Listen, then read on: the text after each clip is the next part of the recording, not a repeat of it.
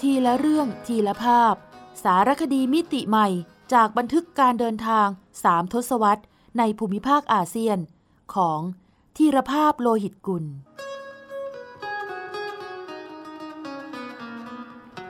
อ่านโดย สมปองดวงสวัย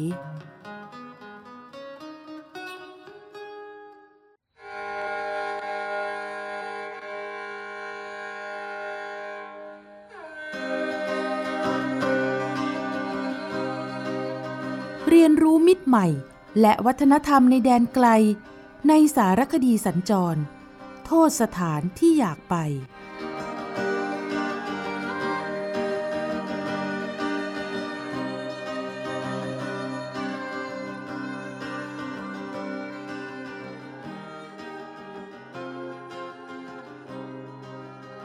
สุกิริยาปากีสถาน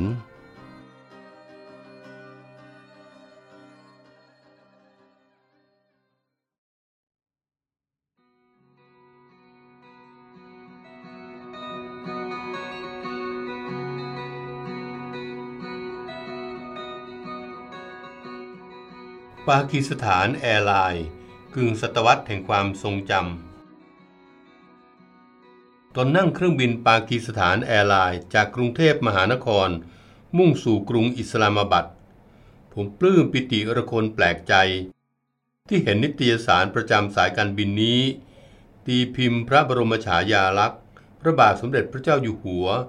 ในหลวงรัชกาลที่ 9 และสมเด็จพระบรมราชินีนาถไว้ในบทความ เฉลิมฉลอง 50 ปี ปากีสถานแอร์ไลน์ โดยในภาพ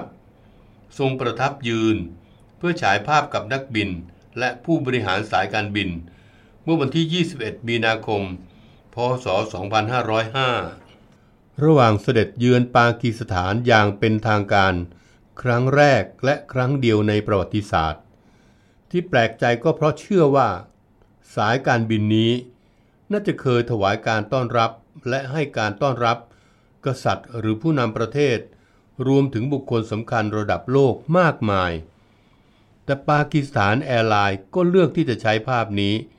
รำลึกเหตุการณ์สำคัญของสายการบิน และยังอธิบายภาพไว้อย่างภาคภูมิใจว่า พระมหากษัตริย์ไทยในภาพนี้ ยังทรงครองสิริราชสมบัติ ตราบจนปัจจุบัน แม้การเวลาจะล่วงเลยมานานนับกึ่งศตวรรษแล้ว สะท้อนถึงการให้เกียรติให้ความสำคัญกับราชวงศ์ไทยและคนไทย แต่ในทางกลับกัน น่าคิดว่าคนไทยเสียอีก ที่รู้จักปากีสถานน้อยมาก ยังไม่ต้องพูดถึงการยกย่องให้เกียรติ เอาแค่ปรับเปลี่ยนทัศนคติที่ว่า ปากีก็แค่แขก เวลาเจองูกับแขก ให้ตีแขกก่อน ให้ได้ก็น่าจะพอแล้ว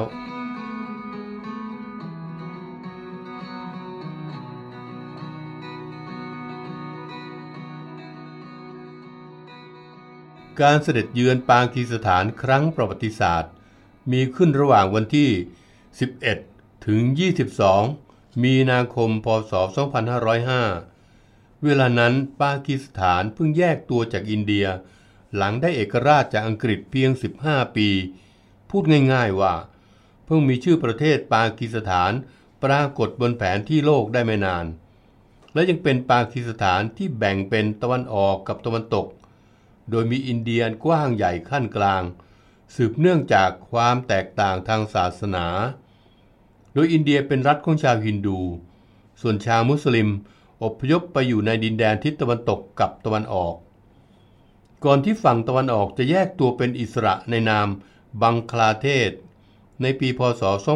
2514 ขณะที่ปากีสถานตะวันตกก็กลายเป็นประเทศปากีสถาน แล้วย้ายเมืองหลวงไปอยู่ที่ อิสลามบัดตราบจนวันนี้ การเสด็จเยือนปากีสถานในปีพศ 2505 จึงต้องใช้เวลาถึง 12 วัน โดยฝั่งตะวันตกเสด็จการาจี เปชาวา ราวันพินดี ตักกศิลาและละฮอในเวลานั้นยังไม่มีอิสลามบัดฝั่งตะวันออก เสด็จทาก้าหรือดักก้า และจิตตกอง มีผู้ตามเสด็จ 15 คน ในจำนวนนั้นคือหม่อมเจ้าวิภาวดีรังสิตนางสนองพระโอษฐ์ผู้ประพันธ์เรื่องตามเสด็จปากีสถาน เป็นสารคดีอันทรงคุณค่า ซึ่งเมื่อผมอ่านหลังกลับจากปากีสถานแล้วก็ตระหนักว่า แม้วันคืนที่ผมเดินทางไปตามรอยพระบาท จะห่างจากปี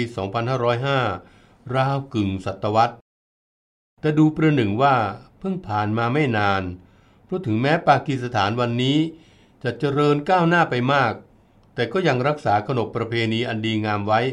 หลายประการอย่างน่าชื่นชม เช่น การต้อนรับอาคันตุกะด้วยการนำชมการแข่งขันโปโล หรือที่ไทยเรียกตีคลี กีฬาที่ต้องใช้ทั้งสมาธิ ความแข็งแกร่งของร่างกาย ความสัมพันธ์เป็นหนึ่งเดียวกับม้าขณะแข่งก็มีการปะทะกัน แลดูว่าดูเดือด นักโปโลจึงต้องควบคุมอารมณ์ รู้จักอดกลั้น แต่หลังจบเกมก็เป็นมิตรสนิทกัน จนมีคำกล่าวว่า โปโลหรือตีคลีคือ Sport of King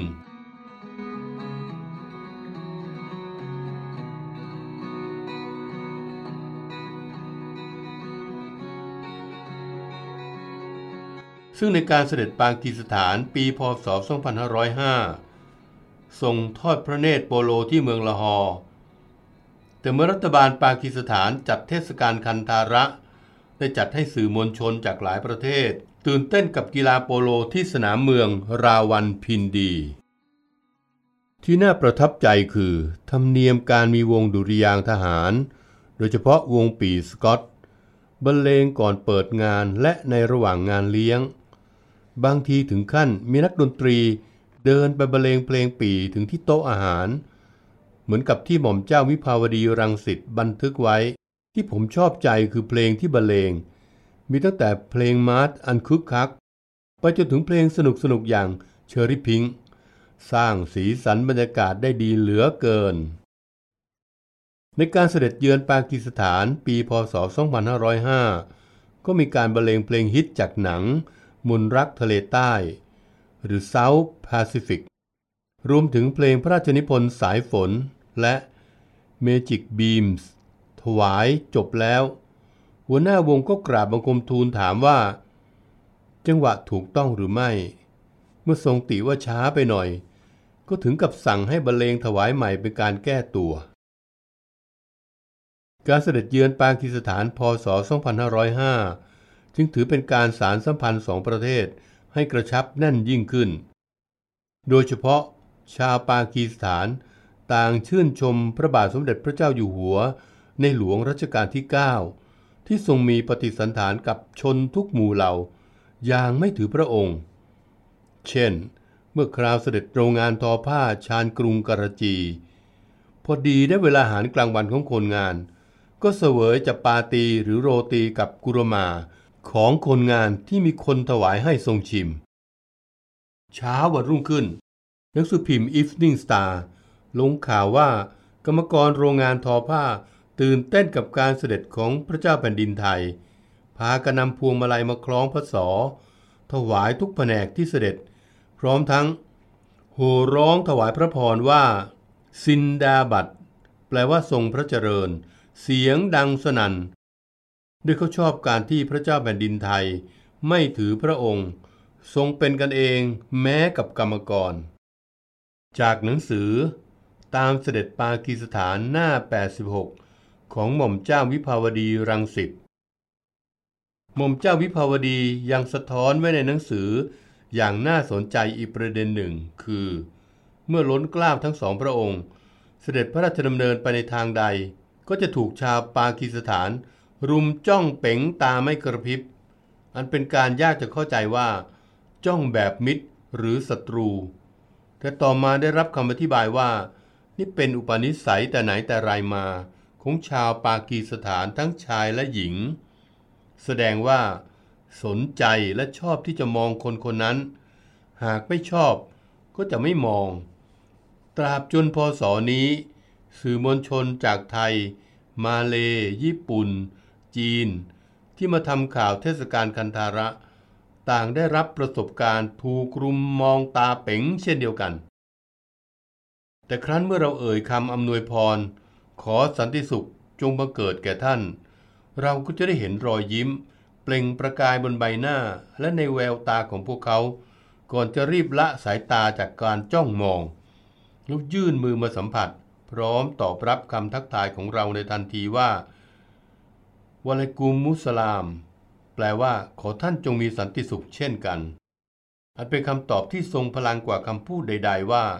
ที่พวกเขาจ้องมองเรานั้น มาจากส่วนลึกของใจที่เป็นมิตร หรือเป็นศัตรู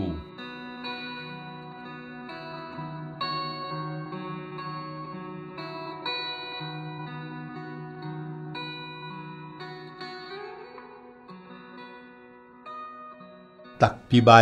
น้ำใจ น้ำอ้อย ชายหนุ่มที่นั่งอยู่หน้าร้านขายน้ำอ้อยคนนั้น จ้องมองมาที่ผมด้วยใบหน้านิ่งเฉย เมื่อไม่อาจคาดเดาความรู้สึกกันได้ ว่าเขากำลังไม่พอใจผมด้วยเรื่องอะไรหรือเปล่า ผมจึงละสายตาจากวิวไฟเดอร์กล้อง แล้วขยับเข้าไปทักทาย กึ่งอำนวยพรตามวิถีแห่งมุสลิม ซึ่งก็ได้ผลลัพธ์ตามมาเหมือนทุกครั้ง คือคำขานวะไลกุมมุสลาม ขอท่านจงมีสันติสุขเช่นกัน พร้อมใบหน้าเปื้อนยิ้มทว่าครั้งนี้พิเศษยิ่งไปกว่านั้น ชายหนุ่มผายมือเชิญผมนั่ง แล้วหันไปสั่งน้ำอ้อยมาต้อนรับผม ราวกับเป็นมิตรสนิทที่ไม่ได้เจอเจอกันนาน ที่นี่คือคำราคาร เมืองบนทางผ่านจากอิสลามบัด มุ่งสู่เปชาวา ที่ซึ่งเราแวะพักระหว่างการเดินทางไกล สู่ตักติใบพุทธสถานสมัยคันธาระ ที่ได้รับการยกย่องเป็นมรดกโลก เพื่อร่วมทางส่วนใหญ่แวะจิบชากาแฟ แต่ผมปลีกตัวออกไปถ่ายรูปร้านรวงและวิถีชีวิตชาวบ้าน โดยไม่นึกว่าจะได้จิบน้ำอ้อยแทน เพราะหลังจากสนทนาพาทีกับชายหนุ่ม จนทราบว่า ชื่อวาซิกอาลี ผู้รู้จักเมืองไทยดี แต่ยังไม่มีโอกาสมาเยือน ผมก็ไม่ลังเลใจที่จะจิบน้ำอ้อยน้ำใจแก้วนั้น พร้อมทั้งขอถ่ายภาพมิตรใหม่เป็นที่ระลึก แล้วยังได้ความรู้ภาษาอุรดูแถมท้ายว่ากราเนการัส หมายถึงน้ำอ้อยทางหลวงแผ่นดินจากเมืองหลวงอิสลามบัดสู่เปชาวาร์เป็นเส้นทางสำคัญสายหนึ่งของปากีสถาน เพราะมุ่งสู่ไคเบอร์ ช่องเขาประวัติศาสตร์ แห่งเทือกเขาฮินดูกูช บริเวณชายแดนปากีสถานอัฟกานิสถาน ในอดีตกาลกว่า 2,000 ปี นี่คือเส้นทางโบราณที่อเล็กซานเดอร์มหาราช เคยญาตราทัพสู่ราชธานีของแคว้น คันตาระสองแห่งคือ บุรุษปุรี หรือเปชวา กับตักกศิลาเมืองมหาวิทยาลัยโลก ระหว่างทางยังผ่านจุดที่แม่น้ำคาบูล ไหลมาบรรจบมหานาทีสินธุ กลายเป็นจุดแบ่ง เขตแดนจังหวัดปัญจาบ กับจังหวัดชายแดนภาคพายัพ แต่วันนั้นแทนที่จะมุ่งตรงทางตะวันตกสู่เปชวา คณะของเราเลี้ยวขวาขึ้นเหนือที่ชุมทางนาชีระ สู่จุดหมายตักติใบ ระหว่างทางผ่านโรงเรียนในร้อยมาดาน แต่ที่น่าสนใจคือ เราเห็นตึกที่มีตัวหนังสือภาษาไทย ทราบว่า เป็นทรัพย์สินตระกูลใบคารที่บรรพบุรุษไปตั้งรกรากทำกินในเมืองไทย ร่ำรวยขึ้นก็ส่งเงินมาให้ญาติพี่น้องสร้างตึก น่าเสียดายที่ไม่มีโอกาสแวะลงไปถ่ายรูปมาฝากกัน เพื่อยืนยันว่า ปักกับไทย และใบกับใบ หมายถึง ปากีสถานและไทยใช่อื่นไกลพี่น้องกัน ทั้งนี้การจะไปชมพุทธสถานคันธาระ เป็นเรื่องที่ต้องทำใจว่า ส่วนใหญ่จะเหลือแต่ร่องรอยฐานรากของโบสถ์วิหาร เพราะเป็นกาลสมัยที่ล่วงเลยมานานนับ 2,000 ปี การที่ปากีสถานได้รับการวางรากฐาน การอนุรักษ์จากอังกฤษ ช่วยปกปักรักษาไว้อย่างดีไม่เกี่ยงงอนว่า แม้วันนี้จะเป็นอิสลามิกประเทศแล้ว ถือเป็นเรื่องที่ชาวพุทธต้องสุขคีริยาหรือขอบคุณทว่าบ่ายวันนั้น พุทธสถานตักตีใบ บนเนินเขาสูง 152 เมตร แห่งหุบเขาเปชวา เขตจังหวัดมาดานทำให้ผมและเพื่อนร่วมทาง ต่างตกตะลึงว่า แม้จะเนิ่นนานกว่าสองศาสวรรษ หรือสองพันปี แต่ที่นี่ยังหลงเหลือสภาพให้จินตนาการถึงยุครุ่งเรืองของพระพุทธศาสนาในดินแดนนี้ได้ไม่ยากเลย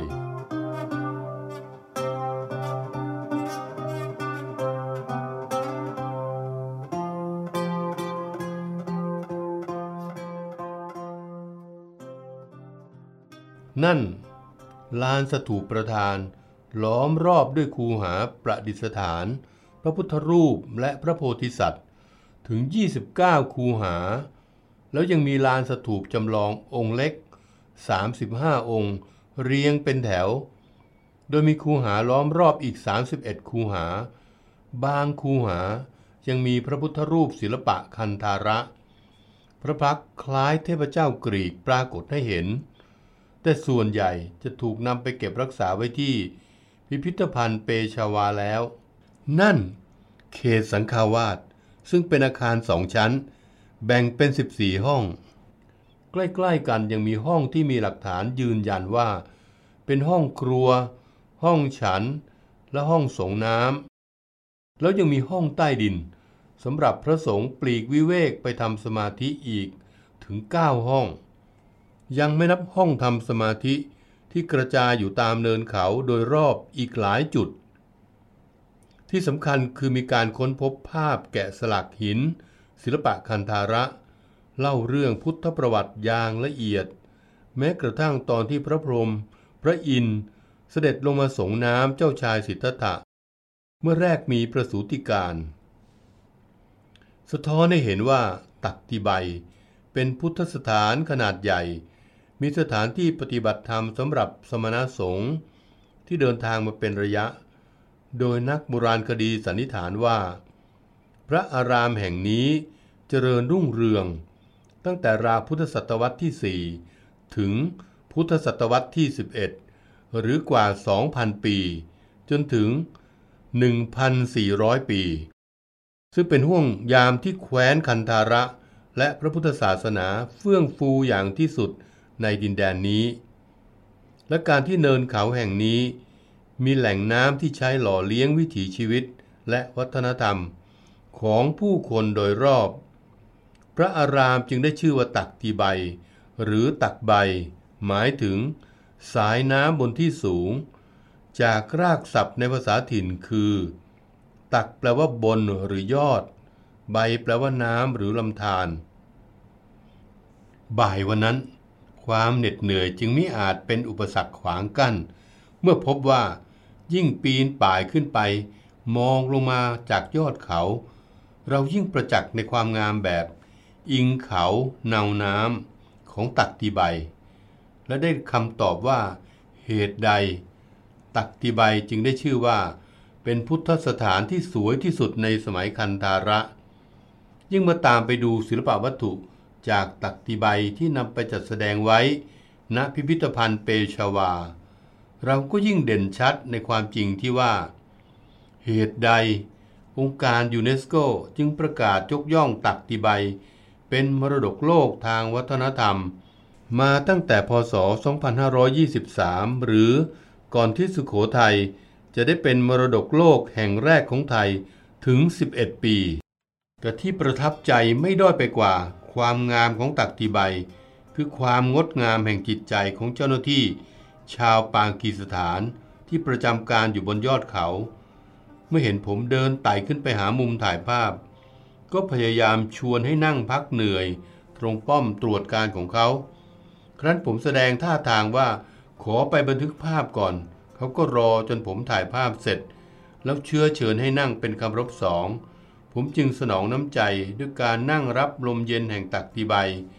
จัดแจงเก็บกล้องและบันทึกทั้งภาพ และความรู้สึกดีๆ ที่ปากีสถานไว้ในใจ แนบแน่นและเนิ่นนาน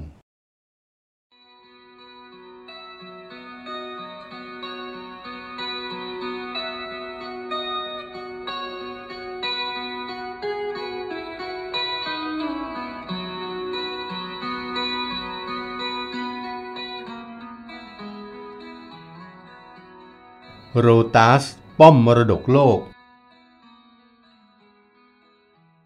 ลูกรักจำคำของพ่อไว้ให้ดี เจ้าจะวางใจเชอชาไม่ได้เป็นอันขาด เขาเป็นคนฉลาด แล้วเจ้าจงรับรู้ไว้ว่า มีเครื่องหมายกษัตริย์ปรากฏอยู่ที่หน้าผากของเขา มันติดตัวเข้ามาตั้งแต่เกิด ฉะนั้นจงอย่าตั้งอยู่ในความประมาท ลูกเอ๋ย ดูราวกับคำเตือนนี้จะดังก้องออกมาจากศิลาทราย ที่ก่อกันขึ้นเป็นกำแพงอันแข็งแกร่ง ขณะที่ผมยืนเผชิญหน้าป้อมปราการขนาดใหญ่ ณบริเวณเดินเขาริมฝั่งน้ำคาฮาน ห่างจากกรุงอิสลามาบัดนครหลวงของปากีสถาน ไปทางตะวันออกราว 109 กิโลเมตร ซึ่งในอดีตเมื่อหลายร้อยปีก่อน ดินแดนนี้คือแคว้นปัญจาบเหนือ แห่งชมพูทวีป โดยเฉพาะเมื่อ 479 ปีที่ผ่านมา นี่คือราชอาณาจักรแห่งจอมจักรพรรดิบาเบอร์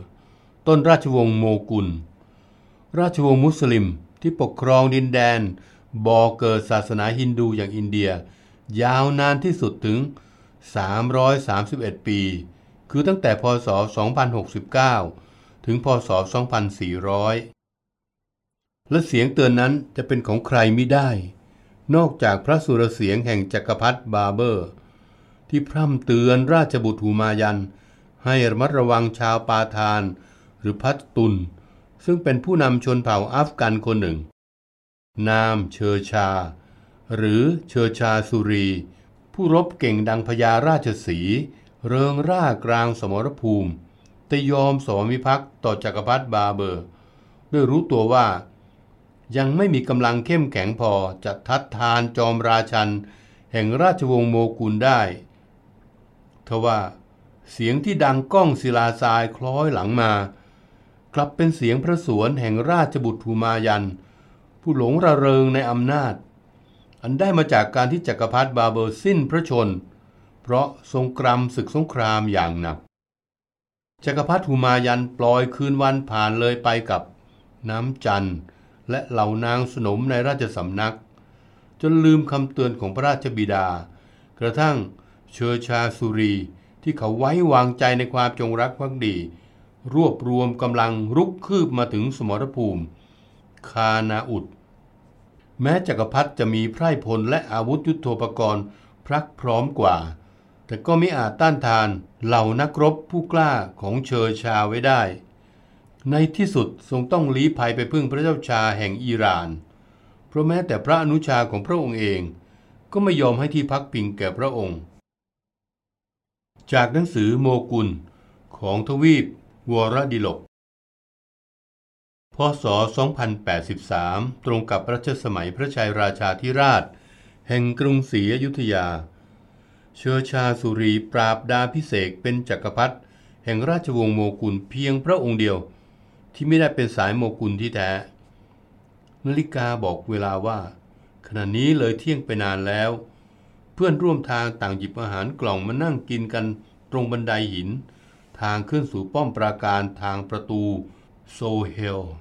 ประตูหลักที่สวยที่สุดในบรรดา 12 ประตูของป้อมโรตัส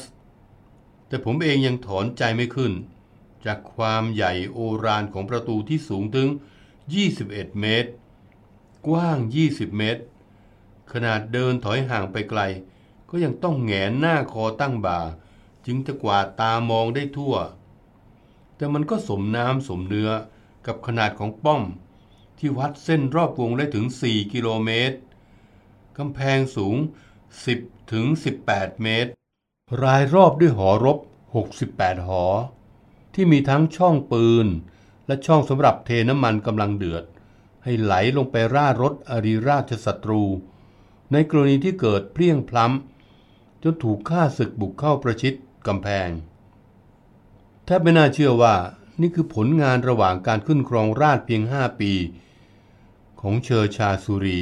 ชาวพัตตุนหรือปาทาน ที่ยิ่งใหญ่ที่สุดคนหนึ่งในประวัติศาสตร์ชมพูทวีป ผู้ถูกจารึกว่า เป็นมุสลิมคนแรกที่พิชิตฐานที่มั่นของฮินดู ในสมัยกษัตริย์ หริจันทรา แห่งราชวงศ์โสลา ผู้สร้างป้อม โรตัสกา ไว้ป้องกันข้าศึกทางอุดรทิศ ครั้นเมื่อเชอชาสุรี โค่นอำนาจราชวงศ์ฮินดูสำเร็จ จึงสร้างป้อมปราการใหม่ ด้วยหินทรายผสมอิฐและปูน ขึ้นบนฐานเดิมของป้อม โรตัสกา แล้วเรียกให้สั้นลงว่าโรตัสเล่าขานกันว่าเวลานั้น ป้อมโรตัสมีกำลังพลประจำการนับหมื่นนาย อีกทั้งยังสร้างบนภูเขาที่รายล้อมด้วยผืนป่าและสรรพสัตว์ จึงยากยิ่งนักที่จะมีใครตีแตก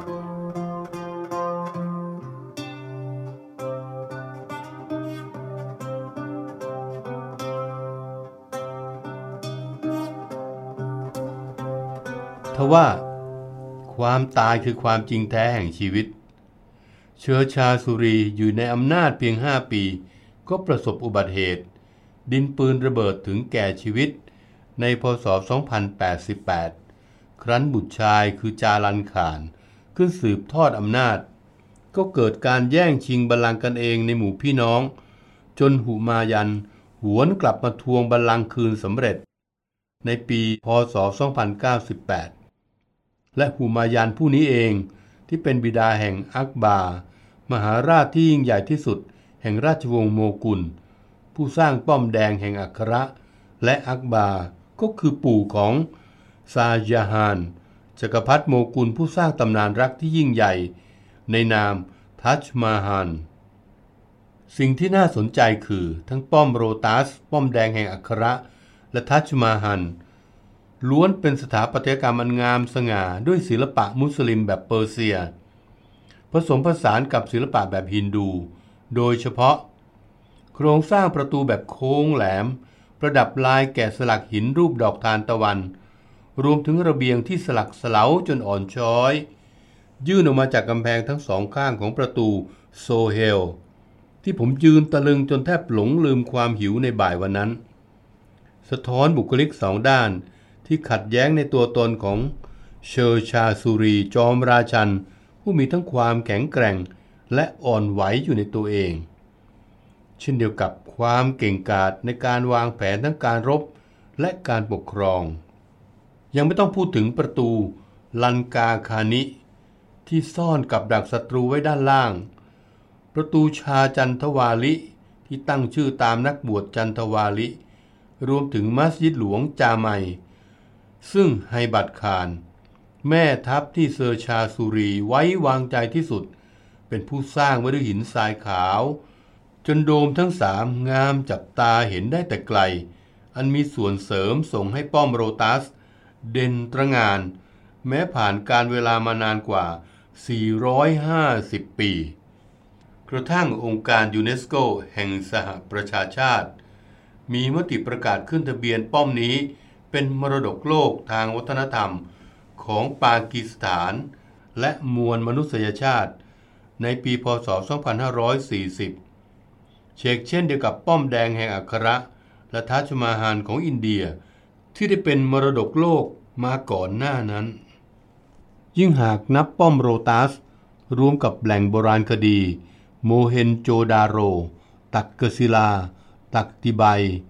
ทัตตาและอุทยานชาลามาร์ที่เมืองลาฮอร์ก็นับว่าปากีสถานเป็นประเทศไม่ใหญ่ แต่มีแหล่งมรดกโลกมากติดอันดับโลกถึง 6 แห่ง และมีทั้งโบราณสถานฝ่ายพุทธ มุสลิม ฮินดูและซิก แต่สงครามและความขัดแย้ง อันรายรอบประเทศนี้มานาน ก็ทำให้โลกแทบจะหลงลืมคุณค่า แห่งดินแดนอารยธรรม ลุ่มน้ำสินธุแห่งนี้ ไปอย่างน่าเสียดายยิ่งนัก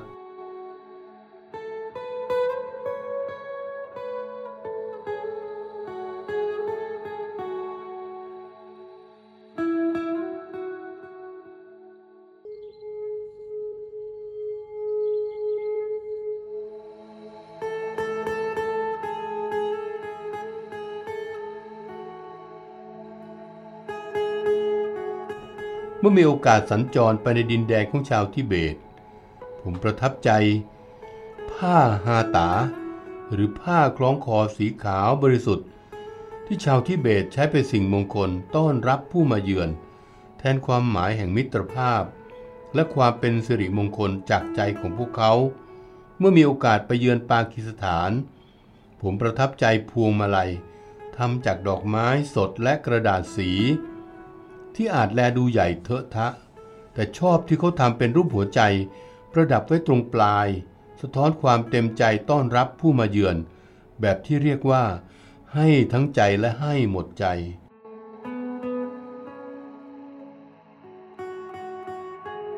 ครั้นกลับมาถึงเมืองไทย ทันไปเที่ยวชมงานสัปดาห์หนังสือแห่งชาติ วันสุดท้ายพอดี ผมดีใจมาก ที่ได้หนังสือทรงคุณค่าจากงานนี้สองเล่ม เล่มแรกคือหนังสือภาพ เสด็จเยือนประเทศปากีสถาน พศ 2505 จัดพิมพ์โดยสำนักพระราชวังเมื่อปี 2544 ซึ่งทำให้ผมตื่นเต้น เมื่อพลิกไปเห็นพระบรมฉายาลักษณ์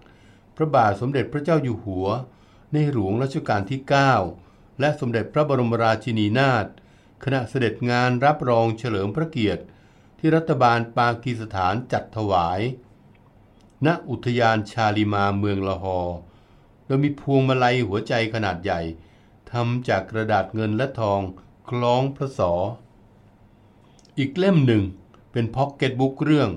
ตามเสด็จปากีสถานโดยหม่อมเจ้าวิภาวดีรังสิตจัดพิมพ์ขึ้นเมื่อพศ 2540 ซึ่งบรรยายถึงตอนเสด็จเมืองการาจีว่า มื่อพระบาทสมเด็จพระเจ้าอยู่หัว เสด็จทอดพระเนตรโรงงานทอผ้า เห็นทรงพวงมาลัยไม่ต่ำกว่าสิบพวง รอบพระศอที่เป็นพวงยาวถึงพระชง สีทอง เงิน มีรูปหัวใจห้อยปลายสองพวง ที่เป็นดอกไม้สดมีราวสิบพวงกระมัง เมื่อส่งเปลื้องพวงมาลัยออกจากพระศอแล้ว เห็นวางอยู่ที่โต๊ะเป็นกองสูงเต็มโต๊ะ คงหนักพระศอไม่ใช่เล่น อ่านแล้วก็ชวนให้นึกถึงค่ำคืนสุดท้ายก่อนกลับเมืองไทย ผมกับเพื่อนๆสื่อมวลชนนำโดยคุณพานุมณีวัฒนกุล นักเขียนผู้เชี่ยวชาญเรื่องเมืองแขก ชวนกันไปเดินเล่นที่ตลาดกัสมี ใจกลางเมืองราวันพินดี ผมไปเจอร้านขายพวงมาลัยหัวใจ และพวงมาลัยดอกไม้สดเข้าโดยบังเอิญ สีสันสุดยอดจริงๆ เจ้าของร้านก็มีอารมณ์ดี สมกับของที่ขาย อนุญาตให้ถ่ายภาพได้ตามใจ แถมตั้งท่าพร้อมรอยยิ้มให้อีกต่างหาก ขณะที่คุณจักรพันธ์กังวาน ช่างภาพนิตยสารสารคดี และนักเขียนเรื่องสั้นเข้ารอบซีไรต์ผู้ชอบสะสมกาน้ำชา ก็ได้คอลเลกชันสมใจจากร้านชาที่เราแวะดื่ม โดยมีคุณพานุช่วยเจรจาขอซื้อ แต่เจ้าของร้านบอกมีไว้ใช้ไม่ได้มีไว้ขาย ถ้าคันตุกะจากเมืองไทยชอบ ก็ยกให้ฟรีๆเลย เดี๋ยวหาซื้อใหม่ได้ พอดีคุณจักรพันธ์เห็นเจ้าของร้าน สะสมธนบัตรจากนานาชาติเลยพลิกไปว่า งั้นขอฝากแบงค์ร้อยของไทย ให้สะสมไว้อีกใบก็แล้วกัน ข้อสังเกตคือคนปากีมีภาษาร่างกายเหมือนอินเดีย เนปาล คือเมื่อจะบอกว่าใช่ ก็จะโครงศีรษะเล็กน้อย คนต่างวัฒนธรรมอย่างไทยมักเข้าใจว่า เป็นการสายหน้าแปลว่าไม่ใช่ อย่างตอนที่เจ้าของร้านพวงมาลัย อนุญาตให้ผมถ่ายภาพ ผมชะงักเล็กน้อย เพราะเผลอคิดว่าไม่ให้ถ่าย แต่พอเห็นแกยิ้ม ผมนึกขึ้นได้ว่าแกคงอยากบอกว่าอินิชานให้ถ่ายแล้วทำไมไม่ถ่าย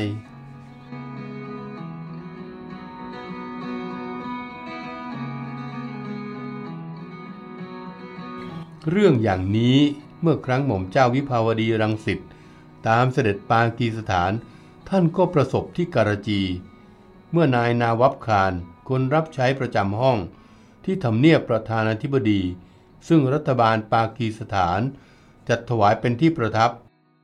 มักจะสายศีรษะแล้วร้องว่า yes sir เมื่อถูกวานให้ทำอะไรก็ตาม ตอนมาถึงใหม่ๆ เคยขอน้ำเขาถ้วยหนึ่ง เขาก็สายศีรษะ แล้วก็หายไปจากห้อง นึกในใจว่าคงอดน้ำเป็นแน่ ที่ไหนได้ ยังไม่ทันไรก็เดินตัวปลิวกลับมา พร้อมแก้วน้ำใส่ถาดมาส่งให้ ครั้นขอบใจเขาเขาก็ยิ้มเห็นฟันขาวสายศีรษะอีกแล้วตอบว่า thank you please อ่านถึงตรงนี้แล้ว นึกถึงวันแรกที่สัมผัสปากีสถาน สื่อมวลชนตั้งวงคุยกันว่า ใครเคยมาประเทศนี้แล้วบ้าง หรือใครมีข้อมูลเกี่ยวกับประเทศนี้บ้าง เกือบทุกคนสายหัวแบบไทยๆ ว่าไม่เคย และก่อนมาก็นึกภาพปากีสถานไม่ออกจริงๆ รู้อย่างเดียวว่าเป็นเมืองแขก บางคนถูกญาติมิตรทักว่า ไปปากีไม่กลัวเคารพกันหรือ เห็นอยู่ติดอัฟกานิสถานที่ไฟสงครามยังไม่มอดดี ไม่คิดเลยว่า จะได้ผ่านพบบ้านเมืองที่สะอาดสะอ้านผู้คนส่วนใหญ่มีอัธยาศัยเมตรีดีขนาดที่เรียกสุภาพ หรือสุกิริยา ที่สำคัญคือเป็นดินแดนสำคัญทางประวัติศาสตร์ ชนิดที่ต้องอัญเชิญกระแสพระราชดำรัส พระบาทสมเด็จพระเจ้าอยู่หัวในหลวงรัชกาลที่ 9 ที่ทรงตอบแก่ประธานาธิบดีอายุบขาน แห่งปากีสถาน เมื่อวันที่ 12 มีนาคม 2505 ณ นครการาจีตอนหนึ่งว่า อารยธรรมมันเก่าแก่ของปากีสถานนั้นเป็น melting pot of great civilizations สำคัญที่สุดตรงที่ชาวปากีช่วยดูแลรักษาไว้อย่างดี แม้ว่าส่วนใหญ่จะเป็นมรดกอารยธรรมพุทธศาสนา ชนิดที่ชาวพุทธทั้งมวลควร สุขขิริยา หรือขอบคุณออกมาดังๆ ครั้นวันสุดท้ายก่อนกลับเมืองไทย ถามเพื่อนสื่อมวลชนทุกคนใหม่ว่า วันข้างหน้า ถ้าให้มาปากีสถานอีกจะมาไหม คราวนี้ทุกคนพร้อมใจกันสายศีรษะแบบปากี แถมอุทานเหมือนเวลาคนปากีถูกใจ หรือชอบใจอะไรแบบสุดๆว่าฮัชชาให้ เมื่อไรดีละนายอินิฉันพร้อมเสมอนะนาย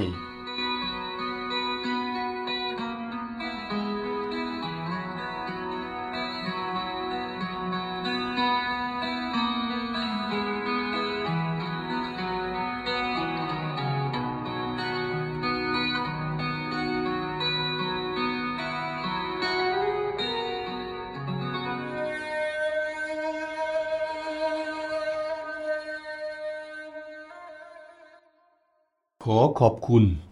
กระทรวงการท่องเที่ยวแห่งรัฐบาลปากีสถาน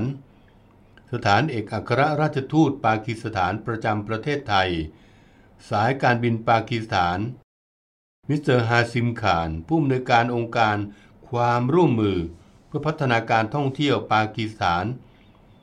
หรือ PTDC สถานเอกอัครราชทูตไทย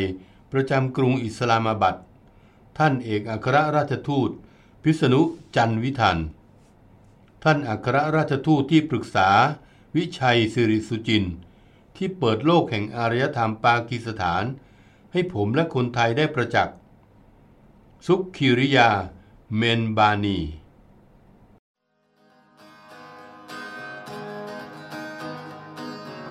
ทีละเรื่องทีละภาพ สารคดีมิติใหม่จากบันทึกการเดินทางสามทศวรรษ ในภูมิภาคอาเซียนของทีรภาพโลหิตกุล